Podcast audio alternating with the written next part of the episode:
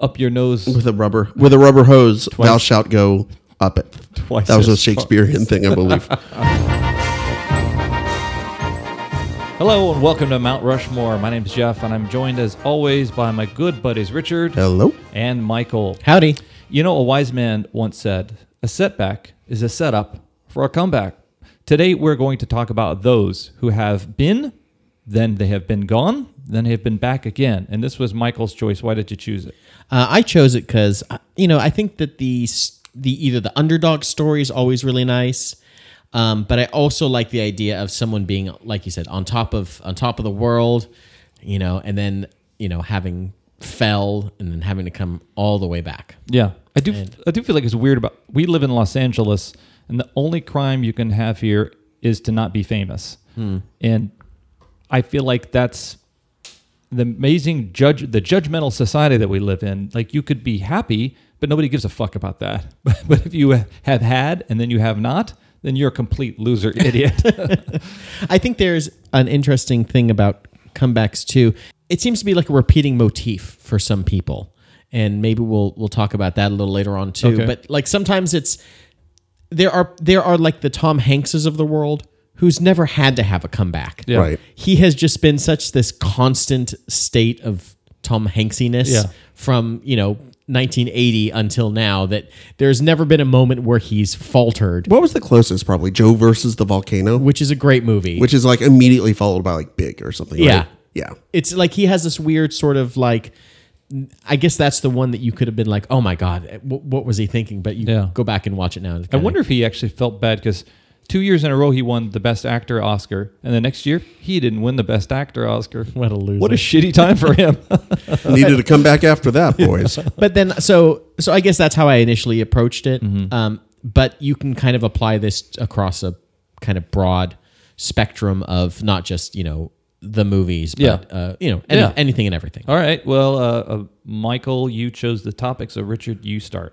I'm a little screwed up here, guys, because I have the Mount Rushmore of, of comebacks. Like, I know you are, but what am I? Oh, shoot. So I'm going to, you're going to need to give me about five minutes. Well, are, they, are these all your mama jokes? Yeah, they're all pretty much. Oh. I'm going to have to make a comeback here then, because uh, I know you are up, up your nose with a rubber, with a rubber hose. Twice. Thou shalt go up it. Twice. That was a Shakespearean thing, I believe. So, no, seriously, my first uh, pick is, it, I actually have categories this week. Ooh. I haven't had categories from either of us Bite in a while. Your style. Um, one is political comebacks. Hmm. One is musical comebacks. Yep. One is posthumous comebacks. Yep. And one is failed comebacks. Mm-mm. Wait, so that sounds like two comebacks and then two not comebacks. If you're dead and no, it's, or you no, failed. It, no, it's a comeback. If you die... You, just, just Jeff. How about you? How about you? You let me do I'll the roll thing with first, the baby. I'm trying to be more contentious. I'm the judge that ever just never says overruled. let me, let me. We'll get to it. I think you'll. I think. I think I can make my case. Right, I like that Jeff tried to gavel you down, and I then you're like, gavel. "Let me get that gavel out of your hands." You're out of order. Oh, this whole system's out of order. So um, let's start with the uh, political political comeback, and that would be Richard Milhouse Nixon. Mm, okay, or Milhouse. I don't know. Now our second worst president, right? Yeah, yeah, that's funny. By like a long, like he's like he's in his grave just being like, "Woo!" Yeah. Oh yeah. my god! Him gosh. and Chester Arthur are like, "Glad I dodged that one. Thank you."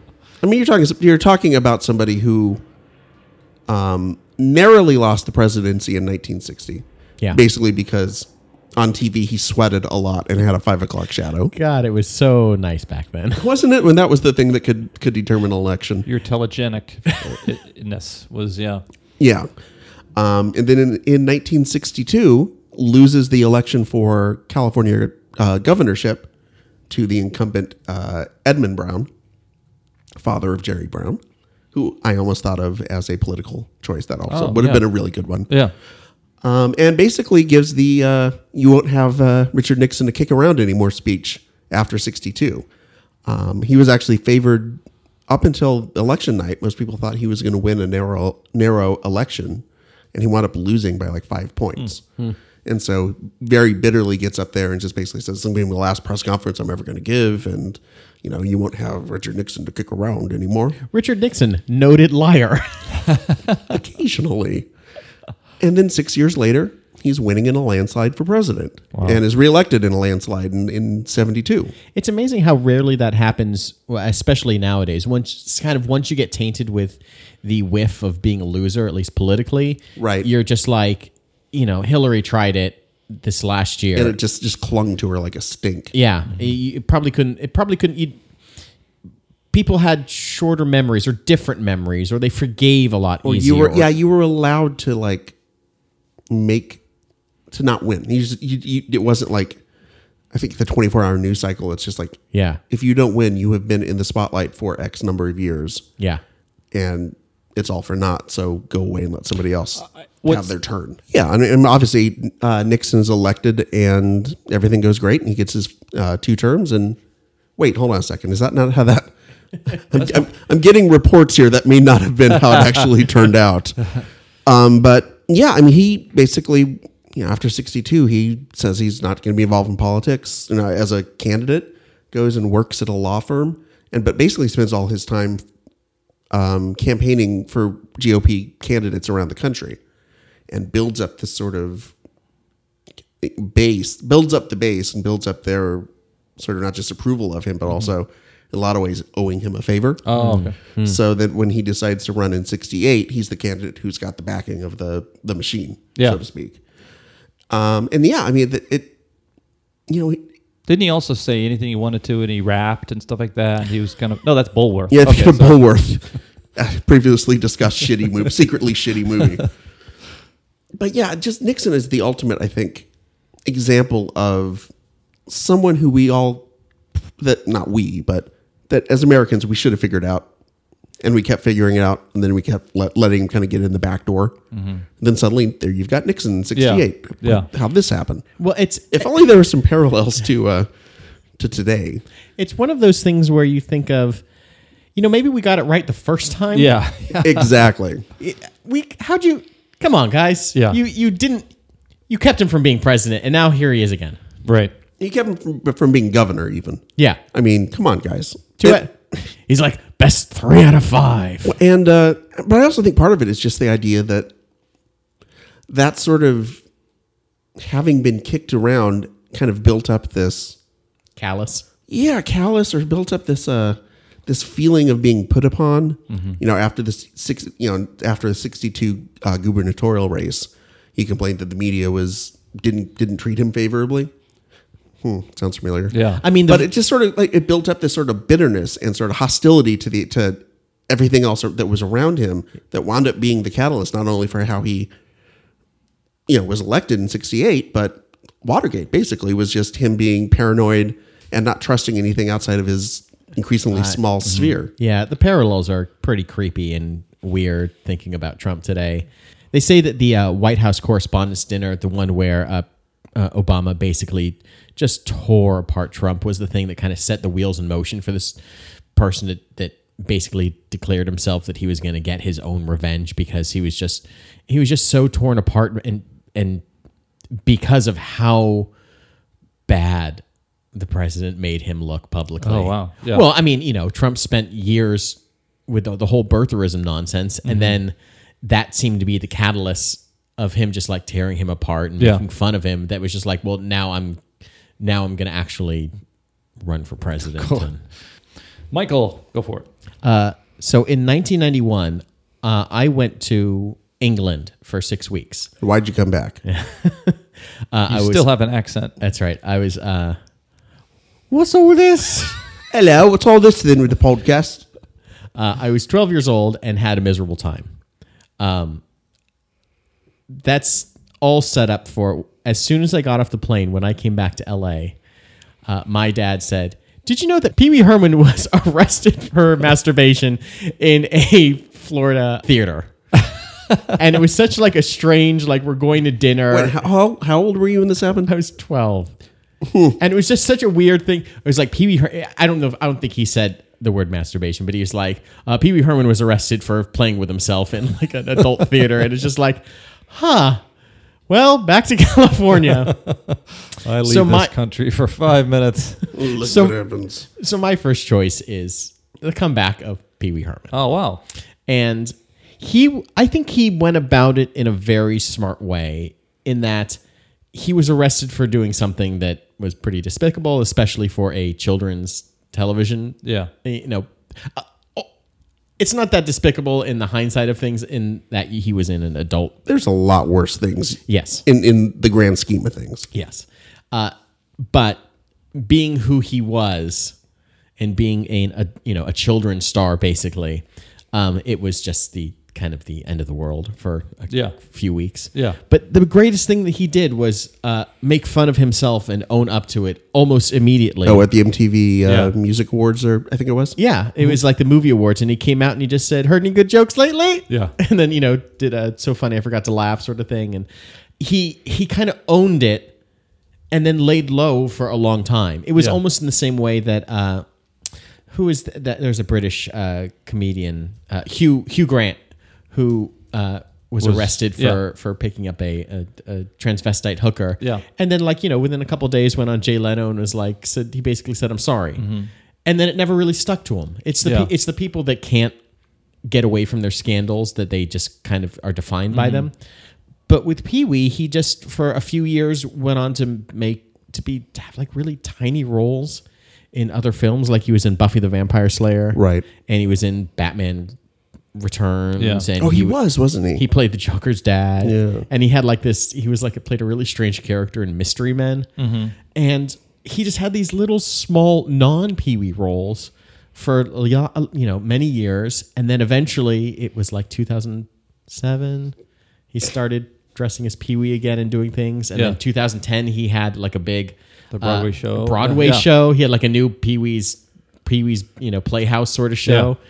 And then last year, or I guess maybe two years ago now, he had his, uh, like his Netflix, yeah. like the next Pee Wee movie. And yeah. like all of the sins of whatever he was accused of and whatever he did are kind of just forgotten. And he kind of came back and is now like, you know, sixty something year old Paul Rubens still yeah. now doing Pee Wee Herman, but it's, no one really cares. And mm-hmm. he kind of, sure, it's strange that a man still dresses up as like a, you know, in this man-child persona, but he got back from that. Yeah. Which is, I think this is what ultimately was the first thing I thought of when yeah. I was, I was thinking of this category. What, what, why do you think he's back? Is it because time has separated us from it, or so many people are so more horrible than Paul Rubens yeah. masturbating in a movie theater?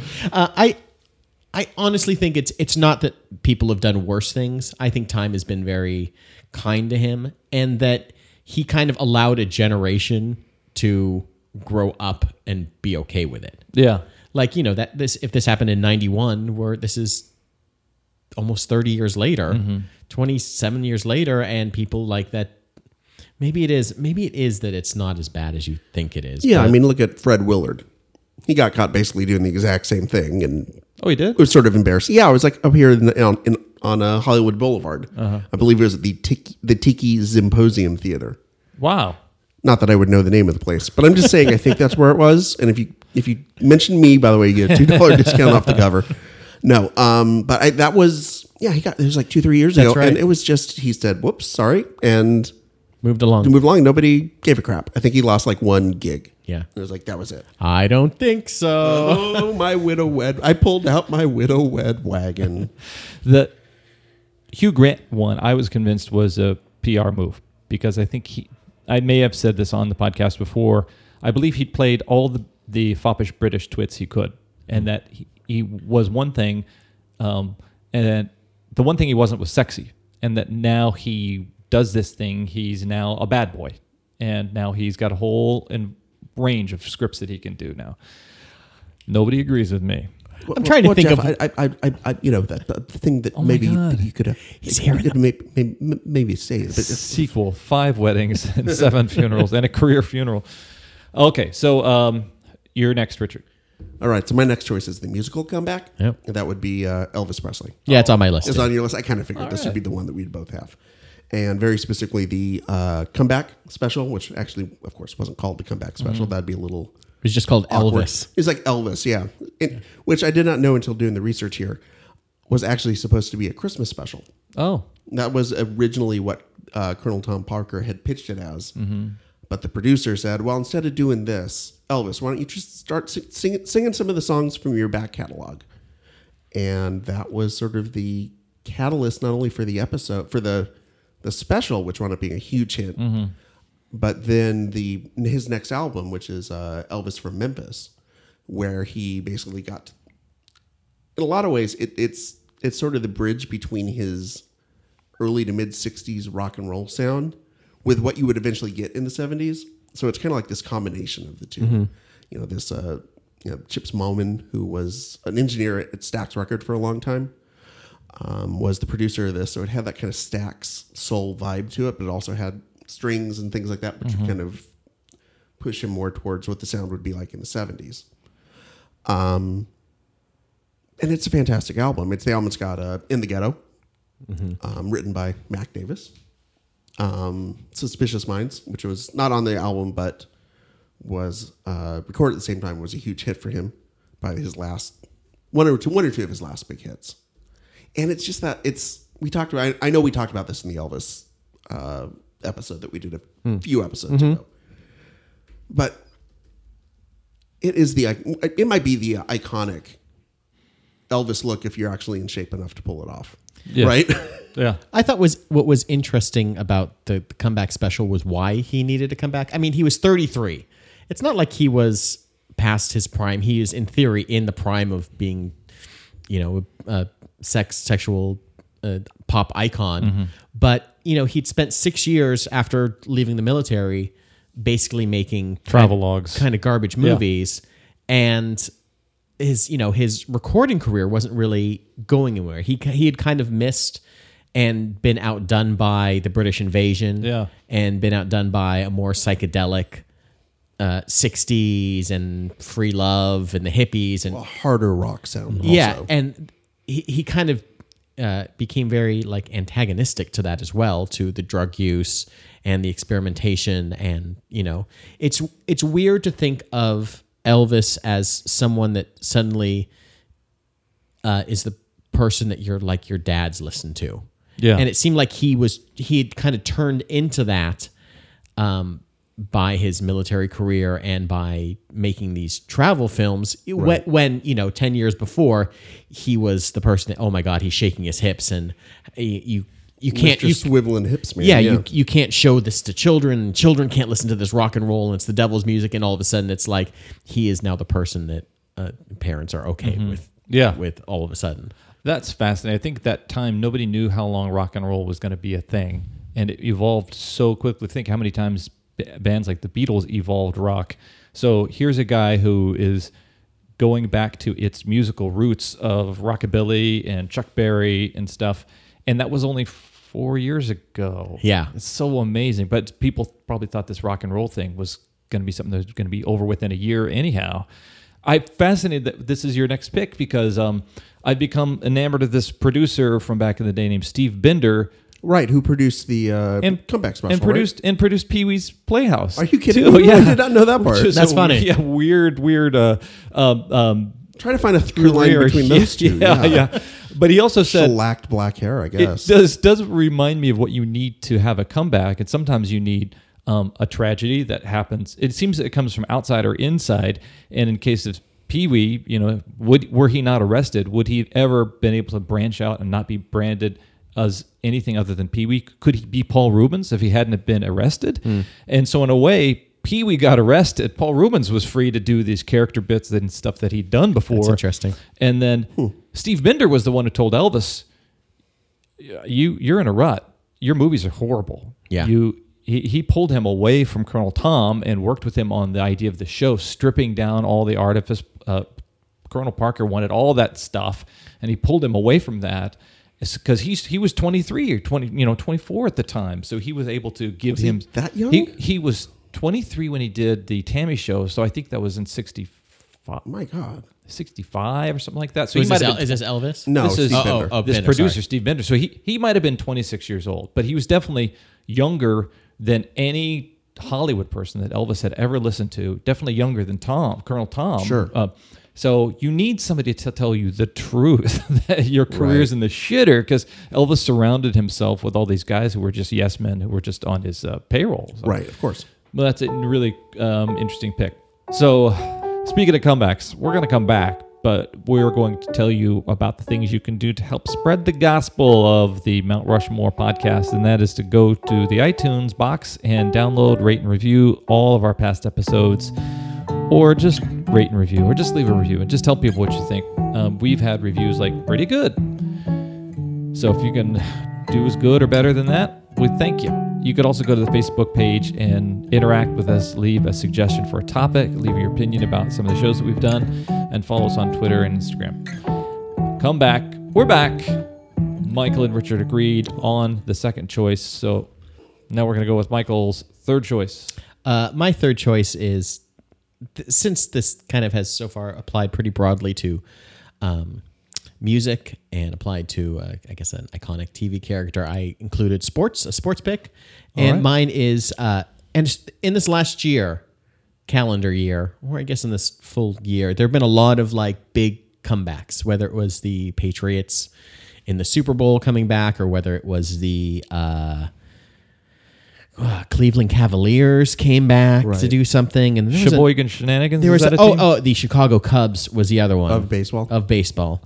Um, but I chose the two thousand four A L C S uh, Boston Red Sox comeback against the New York Yankees when they were down three nothing. Blatantly appealing to the Bill Simmons crowd here. Listen, if we can tag Bill Simmons on here, that'd be great. That would be awesome. And wait, get one minutia of his audience would Isn't be awesome. A L C S a horrible disease? To come back from that, yeah. That's a please donate to Mount Rushmore. Just send us an email. Well, is a sports comeback harder than an entertainment comeback? Or I, this was one of those that had never been done before. They were they were losing in the championship series games three to nothing out of a best of seven series, and that so the math means they were in trouble. It, yeah, according to math, according to math, and according to history, and the fact that no one had no team had ever come back from three zero. Yes. Mm-hmm. Um, what's kind of a kicker was that in game three, they lost that game nineteen to eight. Oh, so wow. It wasn't just like that they were down two nothing. In the game three, the one that was like the, this dagger game, they got like killed. Mm-hmm. And then uh, game four, they came back in extra innings to win a game. So they're down three one. Um, and that was the one where, uh, you know, they talked about, it's been talked about that there was like this very pivotal moment where a pinch runner was put in at just the right time and a ground ball got through. Doyers manager, Dave Roberts. Oh, that's right. Yeah. Mm-hmm. And he came around to score the ultimately, I can't remember, I can't remember if that was the tying run. In the, I think that was the, the tying, tying run, run in the ninth, right? And yeah. And then they ultimately came back to win that game. So, okay, they're down three to one. The next game was at that point, game five, and it ended up being the longest game in M L B history of being five hours and forty-nine minutes. Oh, God. And it was a fourteen inning game that ended with like some, some. There's like a rain delay there, wasn't there? At some I, point? I don't remember. I don't know about that, but it was like. Was there a streaker that came on the field? Maybe Morgana. Didn't a, didn't a fan man come on? Thank God we got a Morgana. Morgana, the kissing bandit, ran out at eighty years old. But that had like a late inning heroics um, by David Ortiz, and then Game Six, same sort of thing. Um, And by game seven, they just, I guess the Yankees' backs were broken and they, the Red Sox kind of clobbered them. But it's. That's probably why they made the comeback. Their backs were broken. Yeah. what, what, why I chose this one versus other picks is like, um, they actually went on to win the World Series and they swept the Cardinals and like whatever mojo had happened. Yeah. They kind of flipped that switch and it was, you know, it broke an eighty-six year, uh, win, you know, World Series win streak, mm-hmm. and you know it kind of destroyed the famed curse of the Bambino. Yeah, and there was a whole lot of history that was wrapped up in it being not just a comeback for the series itself, but it seemed for like that franchise and mm-hmm. that city or whatever. And and the Yankees had been their nemesis throughout yeah. most of this. I mean, we ta- several times the Yankees had beaten them to either go to the World Series or keep the Red Sox the year, out of the playoffs or something. The year before, the two teams had met, and the Yankees in like the bottom of the eleventh inning had won on a home run uh. to knock them out. So it's like this was like their kind of revenge against them, mm-hmm. and uh, it just seemed to be one of the most poignant sort of sports type comebacks and what it yeah. meant for for them as a team. Oh wow! I mean, I can't stand them, and they can go to hell now. But you know, right, whatever. Was this the year that they the, did the Jimmy Fallon Drew Barrymore movie that was about the failed? Yes. Red Sox? Yeah, that's a good pull. Yeah, it is. And they, oh. they, they didn't plan it, that it was it was supposed to be like a I, fever I, pitch. I think they were, I think yeah, which is based on a it's supposed to be about soccer. Oh. By the way. Ben Ben Elton, was that one of his British? Uh, it's Nick Hornby. I, Nick yeah, Hornby, I think, okay. I, yeah, I, he wrote it. I think they even have a there's a British movie version of it with Colin Firth, I believe. Oh, okay. But yeah, I think that in, in the adaptation they had the Red Sox winning the World Series, but they shot it like before the World Series, so they yeah. had no way of knowing yeah. that the Red Sox are actually going to win the World Series. Mm-hmm. I think they ulti- maybe I'm, I mean, we're is that right? I think that's right. They might have actually filmed during the. Or maybe that's it. Like they were, I don't know. Who cares? It's shitty uh, Jimmy Fallon movie. I've now spent more more time talking about Jimmy Fallon movie than I ever thought I would. Yeah, never never mind. Who cares, everybody? Look it up on Google. Why don't you Google it? Why don't you Google, Google it? it? Richard. All next. right. So my second choice, or third choice, let me take that back. My third choice, this is the contentious one, I believe, and this is the posthumous one. I object. Overruled. Okay. How did that just happen? How did that happen? Um, and this is Michael Jackson. And let me oh. explain this to you. And actually, this was actually Sarah's suggestion. So if you would like me to call her on the phone, we can patch her in. Guy brings like his wife into the argument. I like that. If you punch me, you're punching a girl. Exactly. I like I like that he's laying it on his wife right here. Yeah. Don't yeah, blame me. Much, yeah, she did it. Pretty much. Pretty I saw I saw it on Fox News. Fake news. My wife is fake news. No, and, and we were talking about it, and she brought up the point that when Michael Jackson died, nobody liked, like, like yeah. he was persona non grata, right? Mm-hmm. Like he hadn't made an album in you know, six years, whatever yeah. it was. Um, he was a weirdo pedophile. Yeah, he was a weirdo pedophile who had like fifty foot tall statues of himself like made and thought that he was some sort of like Eastern European dictator. Yeah. And like, yeah, was was toxic. And then he died and then everyone re- kind of just forgot about all yeah. that. And it stuck.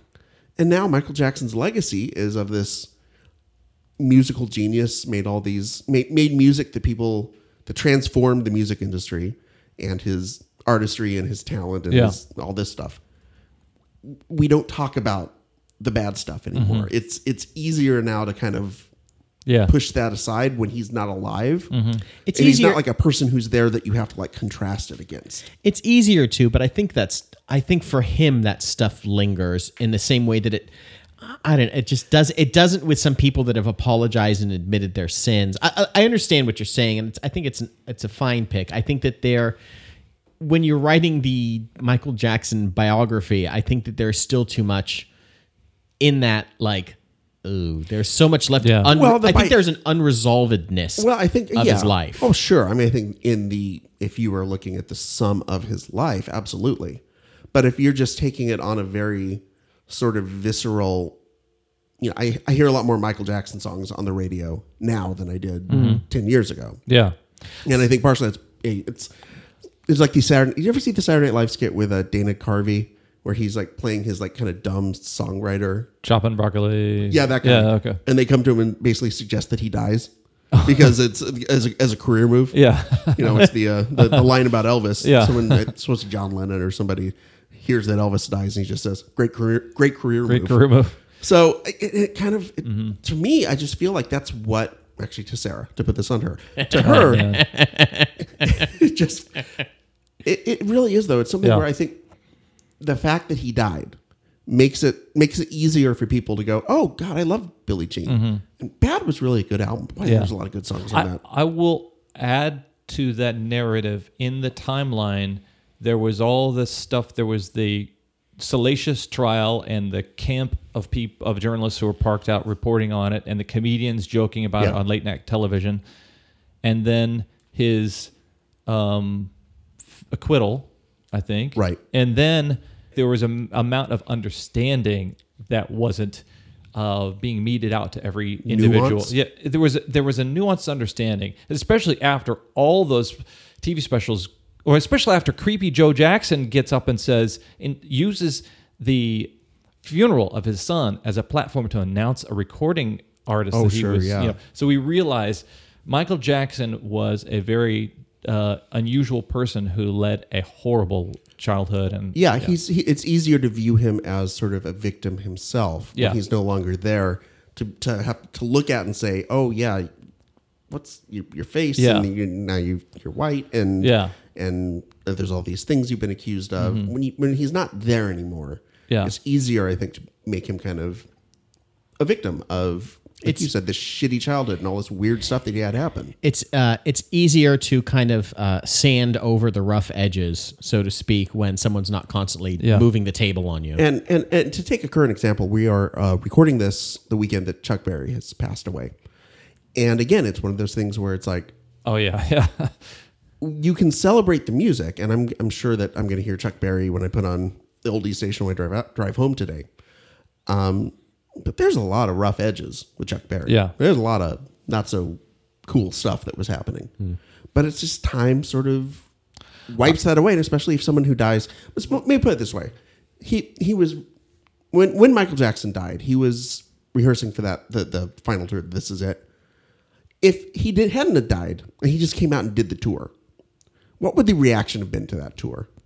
Some people would have really loved it. And I'm sure people, other people have been boycotting or, you know, protesting. And a lot of other people would have said, oh, I don't give a shit. It's just Michael Jackson, two thousand eight or nine, whatever. I don't care. Yeah. It would have had an amazing response in Brazil. Yeah, exactly. People in Poland would have gone, gone batshit mm-hmm. for it. But, you know, yeah. now we look at it and it's like, boy, wouldn't it have been great if we could have seen that? Okay. Uh, Michael, what's your final choice? Uh, Richard, you mentioned uh, posthumous sort of return. I have a really big comeback. Oh, I think I know where you're going here. Big J Man. Jesus Christ. Yeah, that's a good one. Oh, wow. He made the ultimate comeback, really, yeah. for our sins. I actually thought you were going to say Rasputin, but that's J C's also a good one. Uh, you know, that's pretty good when you can come back and then, like, hang around. Allegedly. Yeah, and then uh, hang around for forty days and then be like, you know what? Peace out. Ghost. I'm gone. Yeah. I got another comeback in me. We'll see when that happens. He might make this list twice if we if we end up doing like a redo of this yeah. uh, Rushmore.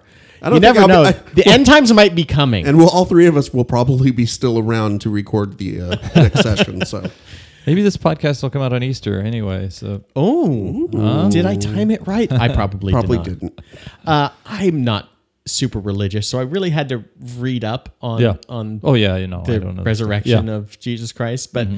it, honestly, in all joking aside, I was really going to put zombies on here, and then I thought, you know what? Let's be a little uh, the original zombie. That's right, Jesus Christ, the original zombie. Uh, I like I didn't grow up reading the Bible. I went to uh, a a non-religious Sunday school. Yeah, I went to if Todd McFarlane wrote the Bible. uh, Jesus's eyes were huge, and he had that spaghetti, slobbering, and he, and he had the spaghetti uh, webbing, which was really cool. When Jesus would start thwipping people with his spaghetti webbing, that's ridiculous. But you know, uh, wait, you did go to Sunday school? I, yeah, I went to. Uh, it was school. It was on Sunday. So I went to like a Unitarian church as a child for many years. But ultimately, I think it was just a place for my mom and dad to drop me off on a Sunday so they could go work out at the gym. And that's one hundred percent true.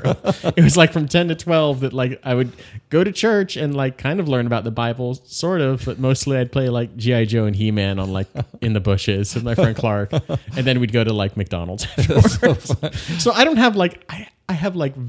And I should have taken like a Bible studies class in college just yeah. so I could pick up on, you know, literature, like yeah. just the literature of the Bible. So like reading about uh, the resurrection of Jesus and him coming back. And, you know, it was, I was like, I don't, I literally don't know any of them. I see names and like, maybe I'm not helping my case here. Yeah. Yeah. This is not, yeah. You feel like Bart spending the night at the Flanders house. Um, do you know, play a video game. Uh, so my my house has been under repair for like the last two weeks from rains, and our ceiling fell in and all this stuff. And I had a, a flood of biblical proportions, tower of and, frogs. And I had to get these uh, paint cans that we had downstairs and bring them upstairs for our the guy that's kind of doing some touch up paint. Mm-hmm. And then I was bringing them b- back downstairs and putting them in the cabinet. And I thought to myself, old painty can Ned. It's just some stupid thing that they mocked on The Simpsons of mocking when they had to stay at, stay at their house. And that's so off topic right now. Yeah. But basically, uh, Jesus Christ, yeah, son of son of God, right hand of God, came back from being dead. You know, he was in his tomb. And then all of a sudden... Yeah. Pretty much all I know about about uh, Jesus Christ is based on Andrew Lloyd Webber. Yeah. If it's not in Jesus Christ Superstar, then I'm... Uh, but but eventually he, you know, he was resurrected and was kind of did some more things for, you know, for forty days. And then mm-hmm. then he's, he's like, I got a bust to catch. I know that's not a creation myth, but like the deities in general usually have a pretty kick-ass resurrection story. Usually they, they go through some transformation, you know.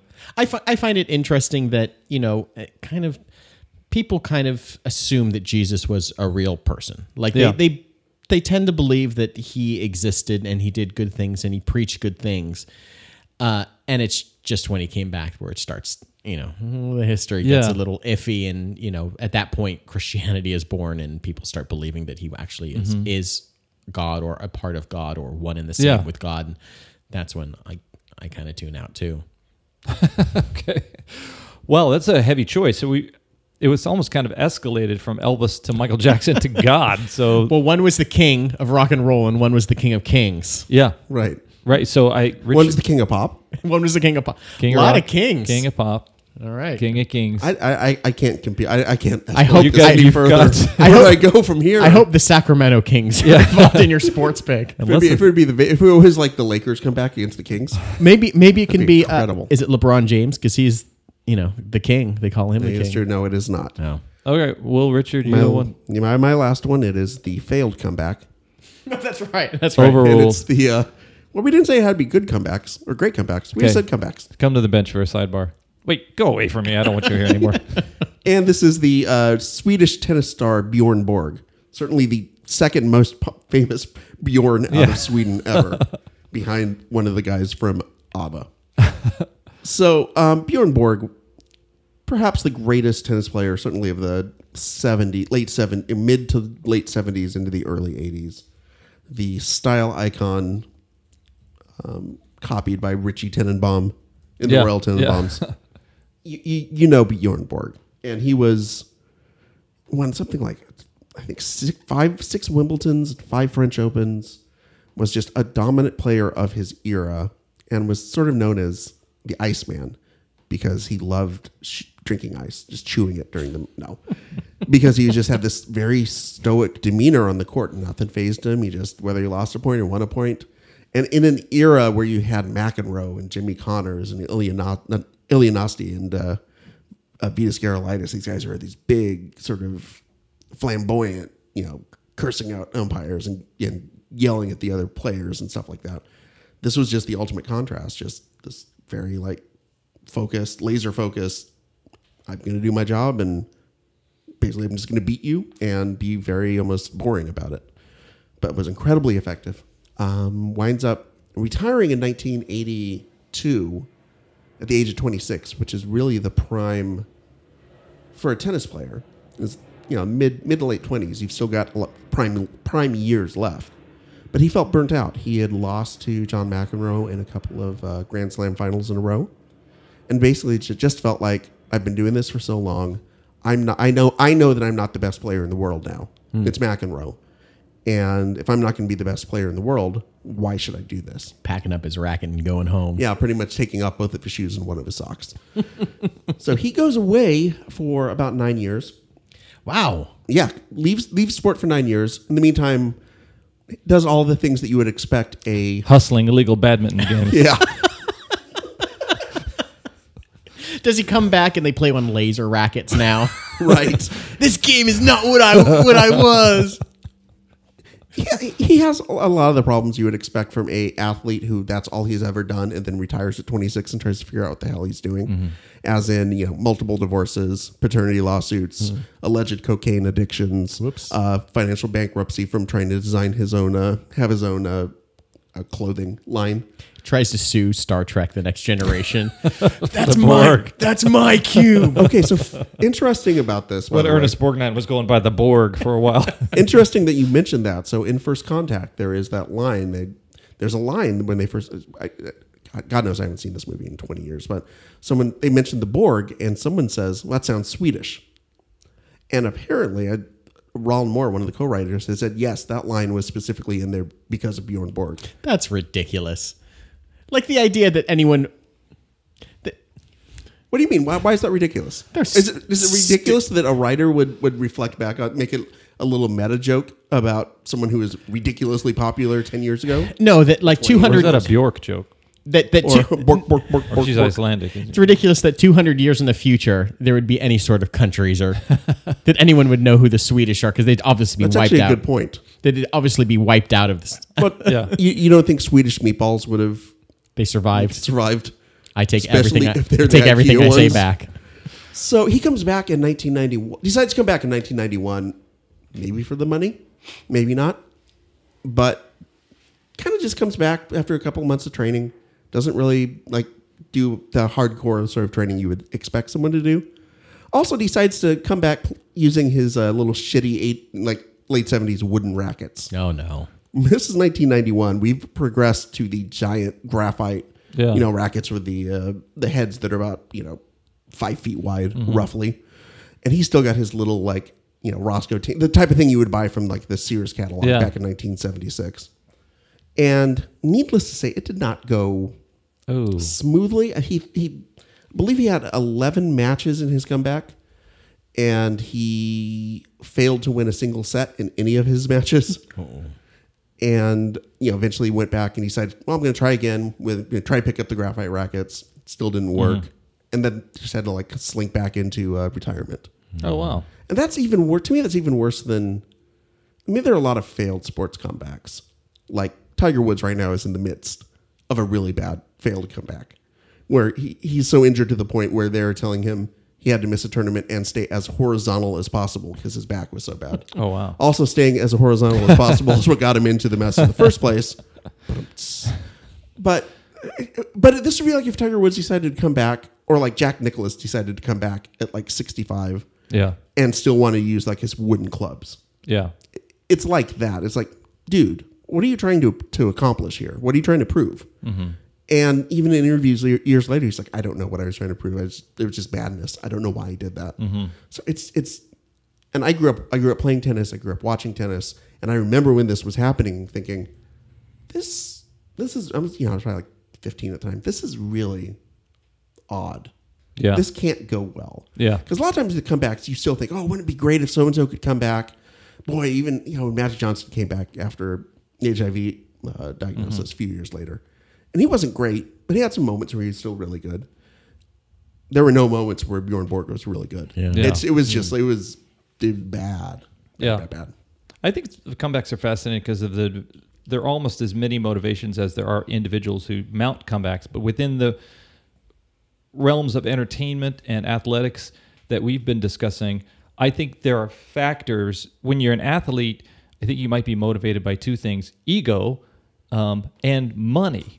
So I think some in some cases the money's just so good that, yeah. that the opportunity to step back in that arena, coupled with the fact that these people didn't get to be the heads of their enterprise by having little no or no ego. They became like Michael Je- Michael J- Jordan still discusses a comeback when he's interviewed. He still thinks he can do that. Right. And that's the drive that got them to the top of their profession in the first place is also the poison that makes it's hard for them to bow it when they should. And, and I think that's what's really fascinating to me about the Bjorn Borg comeback is he didn't seem to have that. Oh. Like, like you would think, like, okay, if you had been number one in the world, you go away for nine years, you're going to mount this comeback, improbable comeback. You would be training for yeah. six months ahead of time. You would make sure you have, you know, the best coaches with you and the best fitness people, and you would have the best equipment. Mm-hmm. And he's just out there being stubborn as hell. Just, nope, I'm going to use my uh, yeah. shitty wooden racket that I used ten years ago and I'll be fine. Yeah. And like, nope. Pass me a beer. yeah. The weirdest film montage, I'm sure, when we see it on oh, fantastic. Cinema. Okay, so I'm just going to quickly uh, toss in my choice, and that is um, Robert Downey Junior Here's a guy who I think uh, was able to succeed because the world changed around him. There are a lot of these people like, I think, Paul Rubens, in which... they got toppled off their high horse, but they didn't really c- crawl their way back up. It's just the world kind of changed and rotated around them to the point where whatever mistake they'd made was a little bit more acceptable. Or in case of Robert Downey Junior, he started finding roles uh, playing flawed people.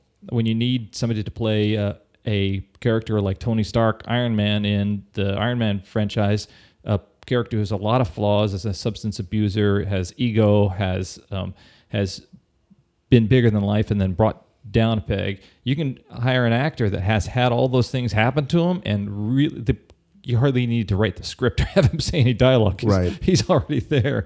So that's my choice. But um, now I'm going to uh, kind of rattle off who I think this the, should be the winner of this episode on comebacks. And I do think it's fascinating because of all the things that do motivate people returning to the, the arena of battle after being gone.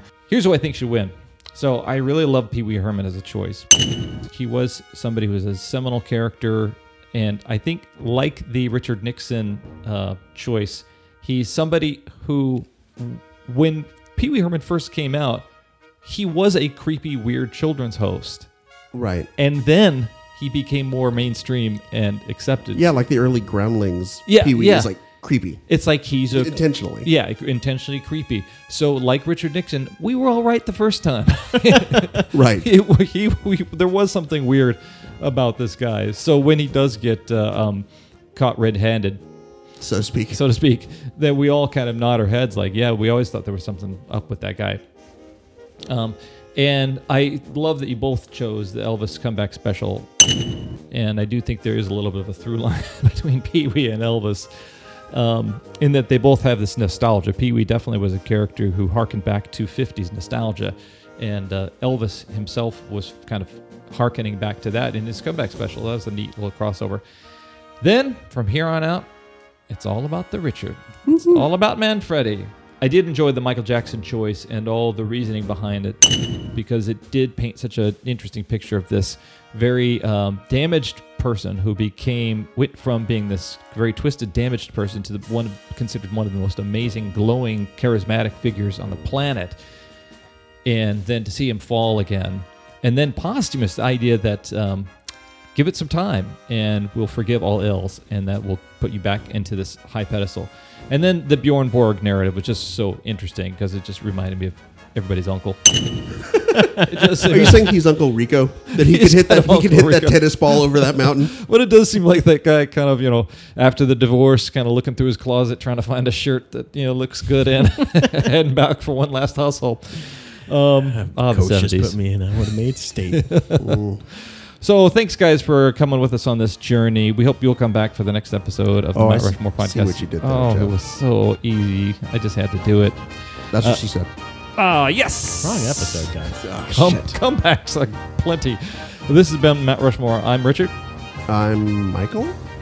I'm Jeff.